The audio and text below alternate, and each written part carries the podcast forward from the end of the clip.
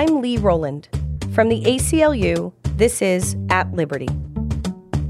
I've spent most of my career practicing law as an ACLU attorney, and now I'm hosting this podcast. At Liberty will explore today's most hotly debated civil rights and civil liberties issues. Every week, we'll try and make some sense of what's going on in our country, how we got here, and where we're headed next. I'll be talking with lawyers, experts, and people fighting for their rights and their communities every day. Today, we're talking with Cecile Richards. Cecile became president of the Planned Parenthood Federation of America in 2006, right in the middle of George W. Bush's second term in office.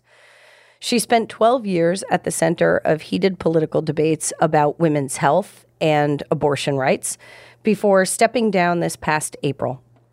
Before joining Planned Parenthood, Cecile had a long history in campaign politics and labor organizing. Cecile, thank you so much for making time to be with us today. Absolutely. Um, so, as we mentioned, you held the reins of Planned Parenthood for 12 really tumultuous years through some serious changes from a big picture standpoint, if you had to look at the state of women's health in America in 2006 and 2018, would you say we're better or worse off than when you started this journey with Planned Parenthood? Well, I think in some places we're better off, in some places um, worse, and certainly from the point of view of the kinds of restrictions that are being passed uh, and even upheld um, on abortion rights. I do think that those eight years during President Obama, and when we were able to pass the Affordable Care Act and really make very dramatic changes for women, uh, expanding Medicaid as well to, you know, so that hundreds of thousands, really millions more people were able to get health care coverage. There were some big significant changes. I think the one I think about the most that stands out was, of course, the fight over getting birth control coverage, which was it seems crazy now that that's a controversial topic, but in fact it was. And that was a big decision uh, that we would actually now cover birth control for all people who have insurance coverage at no copay. And I know the first year alone, women saved about $1.4 billion on birth control pills, just to put it in perspective. And of course, we're now at a historic low for teenage pregnancy in the US. So in some areas, healthcare, um, the, the opportunities for people who have it, you know, we're getting better at reproductive health care. The problem is, of course, depending on where you live, depending on your income, uh, depending on your zip code, it can really really affect whether or not you're able to get full uh, and adequate reproductive health care. You went immediately to the Affordable Care Act. Does that stand out as a, a, highlight, a success story of your tenure in women's health? Well, I'd say it's it's the single biggest healthcare progress we've made, you know, certainly in my lifetime. Now, it's not perfect, and as we know, there are a lot of things that need to be fixed. Unfortunately, though, under this current administration, they're actually trying to basically undo pretty much every single advance we made. In fact, I'm sure folks, uh, many folks have probably followed that they're now actually even uh, talking about getting rid of the requirement that insurance companies not block people from insurance coverage because of pre existing conditions. This is a huge issue for every family in this country. So, you know, I guess there's never any fight, and the ACLU knows this better than anyone. There's never any fight that's ever over. And there's a lot of work we have to do to protect the advances that were made and build on them I would say this last year and a half under this administration, which has been so miserable in so many ways, one of the real success stories was the fact that folks rose up all across America and beat back the efforts to defund Planned Parenthood and repeal the Affordable Care Act. Again, I think now this the administration is trying to going to piecemeal try to take away all of the progress that's been made, but folks in this country are um, highly uh, agitated, activated, and I think that was a really important win this last year. You used the phrase defund Planned Parenthood. Um, usually, when people talk about defunding Planned Parenthood, it often comes as a rallying cry at the center of a political debate about abortion. Um, does Planned Parenthood receive any funding, any government funding for abortion? And can you unpack that phrase, defund Planned Parenthood, what that actually means for your operations? Right. No, and, and it's it's true. It's become this sort of catch-all and it's actually not really representative of what it means. So first on the on defunding, of course, Planned Parenthood isn't in the federal budget. You know, uh, we're not a line item there. So, what in fact has been uh, Mike Pence, now Vice President Mike Pence, uh, when he was in Congress, started this back in 2010 this effort to basically say if you participate in a public health care program like Medicaid, you cannot, you basically wanted, they wanted to block Planned Parenthood from being able to serve patients in those programs. And we are a big provider of health care to folks with low income, folks on Medicaid. But all of those services, which are reimbursed by the government, are preventive care. They are birth control, cancer screenings, STI testing and treatment. Uh, and for a lot of our patients, women patients in particular, Planned Parenthood may be their only doctor visit. As you know, I'm sure, and a lot of your listeners probably do too, uh, abortion has not been uh, reimbursed by the federal government for m- many, many years unfairly because of the Hyde Amendment, and many women with low incomes have suffered as a result. So, only in very rare circumstances are abortions actually um, paid for with federal funds. So, in fact, you know, one of the great ironies of the quote unquote defunding fight would be that it would probably result in, you know, higher rates of unintended pregnancy and higher rates of abortion.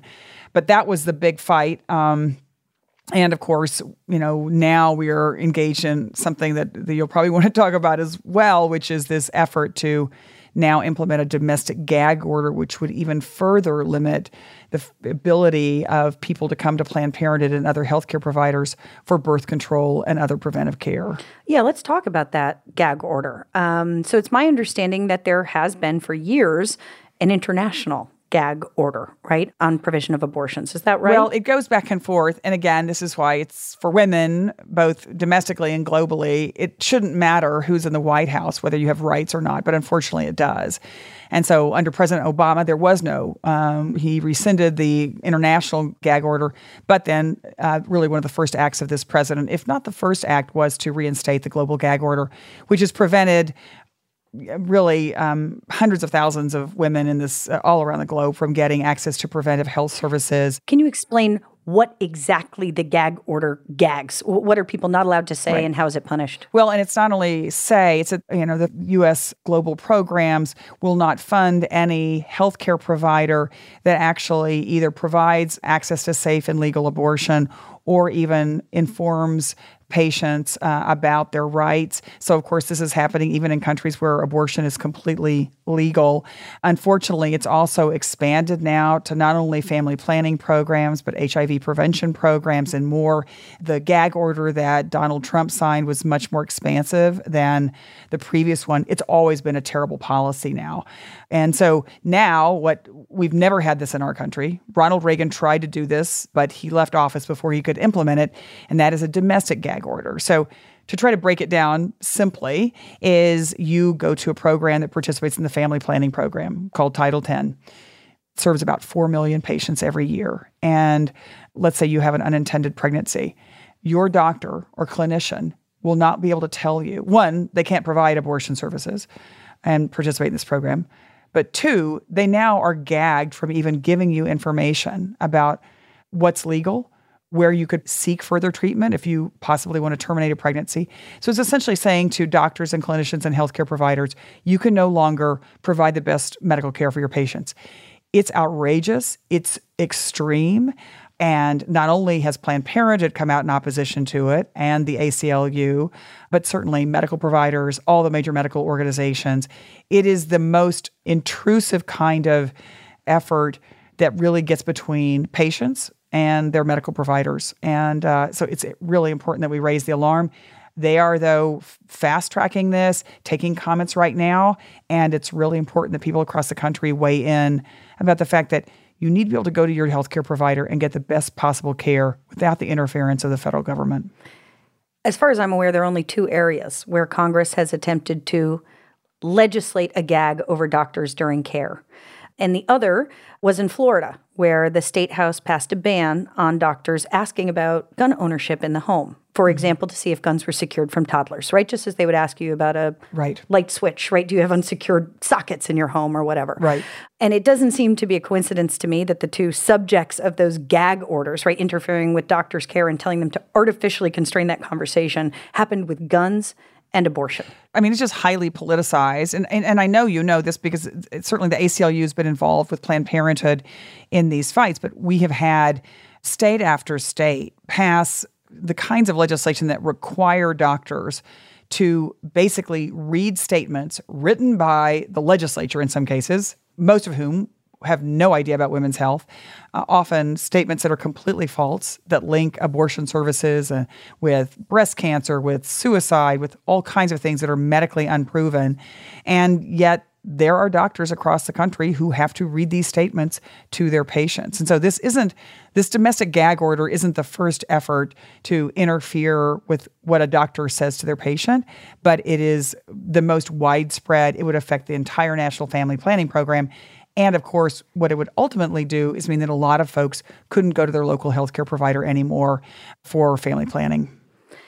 I've heard many people call the attempt to criminalize abortion something akin to a camel's nose under the tent. That is, it's a proxy for a bigger fight about women's rights and access to reproductive care. Does that resonate with you after your years in the choice field? Well, I think we're certainly seeing. I mean, it used to be back in the olden days, folks would say, well, you know, they really are just, they really just want to outlaw abortion, but that's it. But right now, what we're seeing is not only are this administration and state legislatures across the country trying to ban abortion access. They're now uh, ending the teen pregnancy prevention program, or they're trying to. Of course, we're in court uh, to try to stop that. They are now trying to repeal the birth control benefit that we talked about earlier, which is completely crazy. Basically, trying to allow your employer to decide whether or not you should be able to get birth control.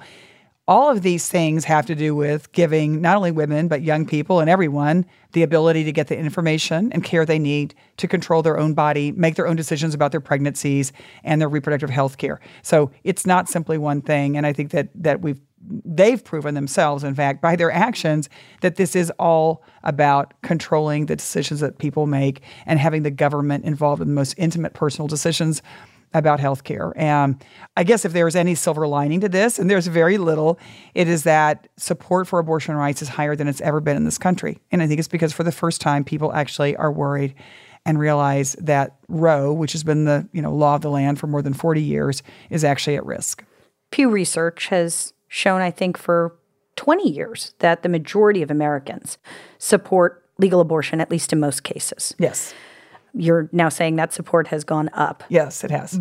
But that doesn't seem to square with the immense political power that anti abortion advocates have in this country. Do, yeah. Why has that happened? Look, it's not only about abortion, it's about guns, it's about civil liberties. I mean, we look at now this, you know, this country is overwhelmingly in support of, of common sense gun reform.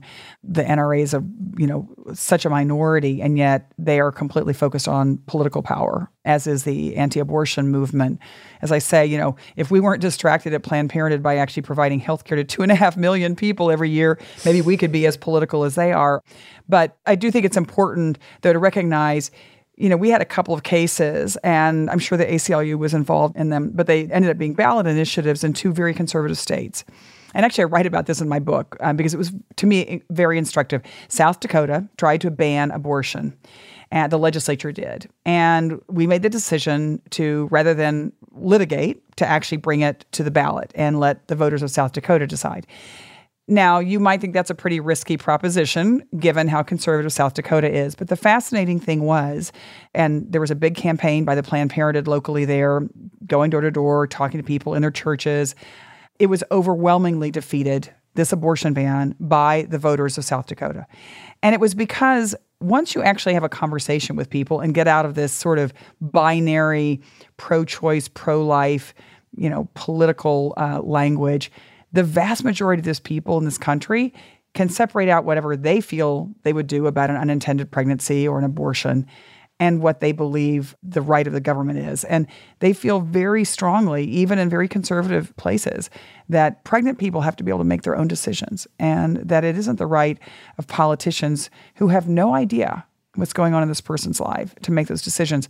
So I think that even the polling masks the support for um, if not the support for abortion, the support for the ability of people to make their own decisions about pregnancy. I've seen some stats that say if you ask the question with the word woman in it, mm-hmm. support for legal abortion rights immediately goes up 10 points, something right. like because that. Because otherwise, it's just, it's sort of like a theoretical political idea. Right. And uh, again, that's why I think it's important to have these conversations. And once you say to people, actually, we're not trying to put you into some kind of one camp or the other, but we're actually having a very honest conversation about a topic that's very personal, people just are willing to talk. And most everybody has a story of someone in their family or someone they know who's gone through a difficult time um, or decided to terminate a pregnancy, or in some cases, had a desperately wanted pregnancy that didn't go well. Um, so I just think we need to bring more empathy to this conversation. You mentioned South Dakota and you mentioned putting it up to a direct vote was Right. risky, right? And we're pretty recently off of a victory for abortion rights in Ireland based on a direct democracy action, right? A Exactly. general vote to repeal a constitutional ban in Ireland. How do you feel philosophically about putting a woman's right to choose up for a ballot initiative or a referendum? Well, I mean, I don't. I guess I don't think about it philosophically. I think that I, Fair I've enough. always said, if give me the chance to have the conversation with American voters, and we can win every time. But give me the opportunity to try to talk Congress that's made up of primarily white men, uh, most of whom don't know anything about what it's like to have an unintended pregnancy or worry about a lump in their breast um, that they don't know if they can get a doctor for. And that's a much more difficult conversation because it is highly politicized and it's very difficult to move people um, or even have a conversation. But voters are, are much more sympathetic. And of course, I mean, there's just no way to overstate how proud I was to see women returning home to Ireland to vote, women in their 80s voting um, to finally legalize abortion, young women. Um, I'm one of my favorite signs I saw were grandfathers, you know, um, for the uh, repeal, and it just, I, it gave, I think, all of us in this country hope to believe that there is a there is a future in which um, we could do the right thing for women again. One of the things that struck me watching it as a woman was that there was some joy in it. That I saw women singing together at the airport. You know, the home Yes. to vote seemed like a positive and almost wholesome message, I would say. Yes. And I think it was delightful and refreshing as an American woman to see that campaign run with something akin to a lack of shame. Mm-hmm. And I don't feel like I've really seen those conversations play out the same way in mm-hmm. America. Do you think there's a path for us for being able to talk about the right to abortion, not on defense, but on offense without shame and get there in a way that I think I saw happening in Ireland to some degree? I see it happening more and more. I mean, we have a long way to go, but I would say, you know, when you look at what the reproductive justice community has been doing for years, really completely changing the um, talking openly about abortion, sharing folks' experience. What I see young people that we organize a lot of at Planned Parenthood, whether it's about abortion, whether it's about sexual identity, sexual rights, it's a completely different world. And that is coming because people are storytelling and sharing stories that have been yeah, in the shadows behind the curtain for way too long. So I actually think that that culture shift is happening, but as we know, culture is the hardest thing to move. But I feel like at least in the 12 years I was at Planned Parenthood, one it, it- by bringing more young people into the organization and build kind of sort of energizing the movement as I think think we have that's helped and then seeing women finally in places of authority and responsibility who can also lift up the stories that have never been told so having you know Cosmo and Essence and Glamour and all women's magazines talking openly about abortion. Uh, in some some cases, perhaps for the first time, having Shonda Rhimes, you know, the most important showrunner in Hollywood, putting abortion stories right in mainstream primetime television. That's a sign that things are changing. Again, not immediately, but it's very, very hopeful. And I'm so proud of the people who are really lifting up stories that have never been told before. It's incredible to see the impact of popular culture on our conversations. I I have not personally watched The Handmaid's Tale, but I, I know enough to recognize the outfit. And, you know, I read it when I was younger. And you'll see folks showing up, right, in Handmaid's Tale outfits to hearings on Everywhere. reproductive access. Uh, Do you really think popular culture can help harness and change the conversation we have about women's health and choice? Oh, 100%. And um, yes, and, and it's been wonderful to see Margaret Atwood get this entitled. I mean, it's frightening to, to think that how relevant her book is now. But to me, that is, there are three things kind of happening right now with women in particular in this country. We are seeing one, this big culture shift where women are actually now, um, you know, certainly not, there's not equity, but, but women are now uh, influential in popular culture in a way that is enormous. And we could go through the list. I think economically, in the workplace, women are now half the workforce in this country. And women are, you know, so we are all of these questions about whether it's equal pay or paid family leave or just fundamental things that allow women to participate in the workforce, I think are really radically changing conversations. And then politically, we're seeing obviously an explosion of women saying, you know, I'm not going to wait my turn. I'm not going to wait till I get asked to run. I'm just going to run anyway.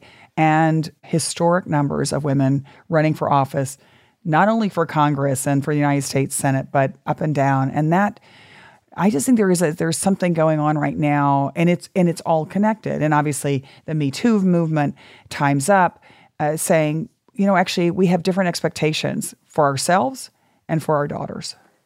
You mentioned that sometimes it's hard to have these conversations with a Congress that's overwhelmingly white and male. Not only hard, sometimes it's impossible. Right. You think that changing the number of women in office will change the substantive result of those conversations as it well? It does. I mean, absolutely does. I mean, it, it was just hilarious in some ways, even during the fight for the Affordable Care Act, some of the ridiculous conversations that went on one which I talk about in my book about whether or not we should cover maternity benefits. And one of the United States senators saying he didn't think we should because he was never going to need them, which was patently so ridiculous. And of course, Senator Debbie Stabenow turns right around and said, Well, I bet your mother did. And, but it's not that women are 100% better or that we even agree with all women. I mean, there are certainly women in Congress that I 100% disagree with, but the conversation is different. And certainly, I mean, in the in the immediate um, instance, it was two Republican women in, in the United States Senate that really stood up against their caucus and were the main reason that we were able to protect not only access to Planned Parenthood, uh, but also the Affordable Care Act. If that w- hadn't been for Lisa Murkowski and Susan Collins, we wouldn't have won that fight. Would you agree that Planned Parenthood has really become a symbol for both sides in the abortion debate? A symbol in the sense of as in a kind of political football that rep, right when somebody wants to land a punch on the well, pro-life side maybe they'll selectively edit some baby parts videos right it seems that planned parenthood is the natural focal point for people in talking about abortion well, I and, and that's okay. I mean, we provide abortion to a lot of women in this country, a lot of people that otherwise might not even be able to access those services. We also provide a ton of birth control and I think are on the front lines of new advances, better technology, better medicine and birth control um, every single year.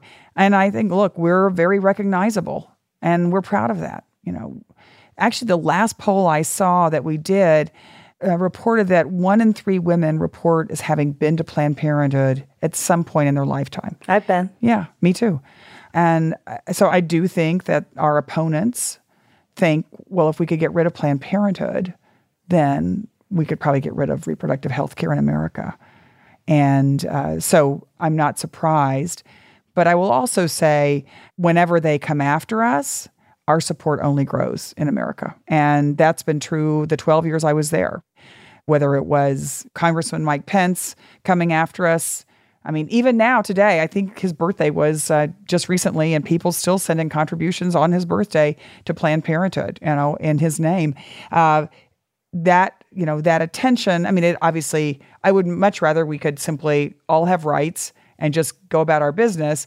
But I have been so encouraged and and just really amazed at the outpouring of support for Planned Parenthood every time we come under attack. Does it affect the psychology? I guess you personally, but also the people who work in clinics, the the staff of Planned Parenthood to feel like they could be a target, right? For someone to come in and engage in undercover video that they could say one word wrong and end up on, you know, the front oh, page oh, sure. of a news network. How how does that affect the psychology of being part of upholding choice for women? Well, that's why when people ask me like who are my heroes or who's my who are my heroines, it's the staff that come into Planned Parenthood health centers every day. I mean, doctors, medical assistants, clinic escorts. These are the folks who basically they could do a, a lot of things that would be a lot easier, but they choose to come to Planned Parenthood. They choose to work at Planned Parenthood. No one, no one's there by accident. And it's interesting. I was in um, Iowa one day before the clinic opened, and I was talking to one of the medical assistants as she was setting up her room. And she said, you know, you know, it's been hard. It's been tough. All the, you know, the protesters and, you know, it's here I am in Iowa. And I was thinking about maybe getting a job where there's less stress. But then um, yesterday I held a woman's hand um, during her procedure and she looked at me. And as I held her hand, I realized she needed me more in that moment than anyone's ever needed me in my lifetime. And how could I, how could I turn away from that? How could I let her down? So um, those are the folks I really admire. But I think it is important to remember those people make an intentional decision to do some of the hardest, most important work in this country. You yourself come from a bit of a political dynasty. I know you talk in your book about how your kitchen table was not used for eating, but for precinct lists, and your mom was famously governor of Texas. How did that inform how you expected to be treated as a woman in politics, you know, and particularly one, uh, you know, working on an issue that has become a political lightning rod. Well, I mean, you know, mom used to always say, life isn't fair, but government should be. And so that's what we work for. Uh, and I think, look, if you're involved in social justice, you realize you're always sort of pushing a boulder uphill, and half of the times it's going to roll back down on you, and you just got to do it again. But then when you do succeed and when something big happens, it's worth all the years or decades that it took to make that happen. It's funny, and people know my mother, Ann Richards. She was the governor of Texas for a bit, but my dad, you know, was a civil rights lawyer. And in fact, I just was with him to celebrate his 85th birthday back in Texas, and he's still in the fight. But did a number of cases with the ACLU. Um, in fact, we were talking about one of his favorite. Uh, with you at, at the time in Dallas, you had to sign a um, a statement, a um, loyalty oath that you were not part of the Communist Party in order in order to teach school. Uh, and this was a, a guy who taught at a junior college, and he refused to sign it. And the case actually went to the Supreme Court. And so my dad, in particular, was always on the side of the underdog. He was always fighting against the uh, establishment, whatever that looked like. And I think we all grew up realizing that we are we're on this earth for a purpose, and if we were lucky enough, we might get to actually work and um, have a job that made a difference in the world. So I guess I never expected to be, you know, treated fairly, if you will, but I was always hoped that I would be lucky enough and honored enough to get to do the kind of work that my parents did. So for me, this has been, I've led a very blessed life. You have mentioned the power of personal narrative. And whatever the politics of it, I don't want to be Pollyannish about it. I think there are people who really believe that every abortion is a murder. Do you try and bridge the conversational gap with folks like that? Um, so I probably haven't had a lot of conversations with people who have that particular opinion, but definitely we have a lot of conversations. I mean, we counsel women at Planned Parenthood all the time to make the best decision for themselves. And that's what we believe is that no one can tell you what's right for you. Um, that's the whole idea. So, just as people have to make all kinds of moral decisions in their lives, we believe that we should trust women to make the one that's best for them. And, you know, that's who I have confidence in. And I think also, look, this is about, about something much bigger than simply this topic. I think that we need to spend more time in this country just listening to people. And a lot of women, they just want to be listened to. They just want someone to actually let them talk, let them express their feelings, and let them come to their own decisions. And again, I think we're really good at that at Planned Parenthood. And I wish we were doing that in this country about a lot more than, than simply reproductive rights. And of course, in order to do that, we have to be able to have open conversations that include all options, right? And even yes. that is under attack. Yeah. So. No, absolutely. No, and that's what's so frightening about something like a gag order is to think that your doctor couldn't even tell you what's medically possible, what's available, what's legal. A lot of patients come to us, they have no idea. If you read the papers, you would think that abortion isn't even legal anymore in Texas. And so I think this is it's a really a, an important time to stand up for the right of medical providers to provide the best care for their patients. Correct me if this is wrong, mm-hmm. but I think we're in a place where seven states now have only one clinic left open. I'm wondering how did we get to a place where abortion is a right on paper, but the state regulations have constrained clinics' ability to operate so much that there are several states now with just one clinic left open. Can you talk a little bit about what those restrictions actually look like, the practical details, and, and why clinics are shuttering in the wake of those? I mean, there's all kinds of different restrictions, everything from the size of the uh, procedure room to waiting periods to whether or not the same doctor has to speak to you 36 hours before a procedure and then be there the next you know the, you know 36 hours later. And all of these restrictions have been written not for the purpose of actually improving the health and safety of the patient but completely to make it impossible for doctors to actually provide abortion services. And because as you know, I mean, there's very few doctors who can be doing all of these different things and showing up in all these different places. And the tough thing is there's so many counties in this country that don't have any abortion services at all. So it's not just about the states. It's really is a phenomena that's made it very, very difficult. So we call them trap laws. You know, they're mm-hmm. targeted regulations on abortion providers. And again, even though abortion is one of the safest medical procedures in this country, these restrictions are created to make it really, really difficult for patients and for doctors. On the other hand, I think it's important to recognize, and one of the things we work at Planned Parenthood is trying to find new ways to provide information and care to our patients. And I would say, you know, medic- medication abortion, which is a very safe kind of abortion, a non surgical abortion, is becoming more common. It's becoming more available. So I think we have to constantly look for ways to empower pregnant people to be able to make their own decisions and get the care that they need, regardless of where they live. I'd like to shift gears. Um, tell us how you're feeling about the 2018 midterms. I mean, I'm feeling pretty excited, and certainly not just about Congress, but just I've been around the country and meeting with women. I've been on book tour, so I've been just these are like tent revivals around the country, just women coming out. Um, Different kind of preacher. It's so great. I mean, they just want it. They they're desperately concerned about what's happening, but they're also completely energized. They're not beat down, but also they want to be together. So, and it's like, as I say, like, I feel like you just put up the bat signal and women show up. They're ready to go.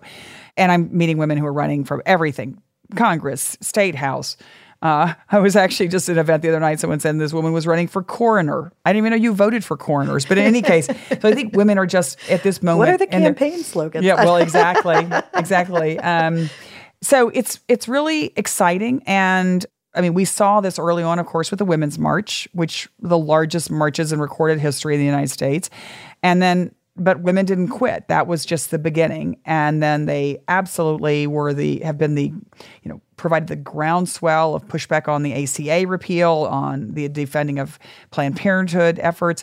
They're now, uh, you know, staffing phone banks and running campaigns. I think women are the most important political force in the United States right now. And I just hope we can uh, use this moment to galvanize women, not only around the elections in November, but around finally getting equity in so many areas, including healthcare access. Cecile, what's next for you? I don't know. I mean, I, you know, I just left my job after 12 years, and it's hard to leave these jobs. They're big, important, and so meaningful. But I also felt like I needed to kind of, you know, walk the walk. I've, I've invested a lot in bringing along new leaders generationally different leaders. And so it seemed like time to make space for them. So right now I'm focused on, I did my book tour. I've been talking to everybody about Make Trouble, and uh, which has been great and great fun and, and interesting and energizing. And now I'm 100% focused on getting every single woman in this country to go vote this November. Because I think if we do, we can change what's happening. In your book, Jacket, I think you describe yourself as someone who bakes pies in your spare time. And I remember thinking that probably means Cecile has maybe baked two or three pies ever in, in history. no, I've baked a lot of pies. um, how have you made space for joy and fun in your life? Oh, I look, I think it's, and that's one of the reasons I wrote the book because I do, and I know you talked about that sort of the joy of seeing the women of Ireland. Every day at Planned Parenthood has brought me such satisfaction and not every day has been joyful. We've had a lot of hard days too. But I, I, think it's important to dispel this idea that somehow being involved in social justice or in Planned Parenthood or reproductive rights is somehow like this, you know, burden. Uh, it's the most important work I've ever done in my life. And I have a lot of fun too. I have amazing family. We take wild and crazy adventurous trips. In fact, I'm just busy trying to plan our next one. And uh, I do bake. I love to bake pies. I love to I love to cook with my family. Uh, we are constantly texting each other the recipe for whatever next thing we found. And so, no, my life is. I'm a very lucky person. If you had to give just a quick bit of advice or buoying of spirit yeah. to women who yeah. maybe got energized during the Women's March and are wondering how they retain they that power and what they do next. What would you say to them? Yeah. Well, I mean, I think the most important thing is, you know, don't wait to be asked, don't wait for instructions. Just, you know, and as uh, I think our theme is now start before you're ready. so whether it's running for office, volunteering, I'm saying right now, anybody who eh, thinks they have some extra time and want to meet some cool people and get some new skills, go volunteer on a campaign. So there's record number of women running for office, but they need our help. And part that means making contributions to folks if if someone's running for office and you think they're they're great, but also go volunteer for a phone bank. Go go say okay, I'll volunteer on Saturdays and uh, and make phone calls or I'll um, knock doors. You'll meet the most amazing people, and you might even just get somebody elected. And there's nothing quite as satisfying as that happening. Uh, and again, I think a lot of the a lot of the new candidates that are running now, you know, a lot of them aren't going to win because there's so many running, but that's okay. They're going to be even better next time. And maybe next time it could be you. Cecile, thank you so much for being here with us yeah, today. Thanks for having me.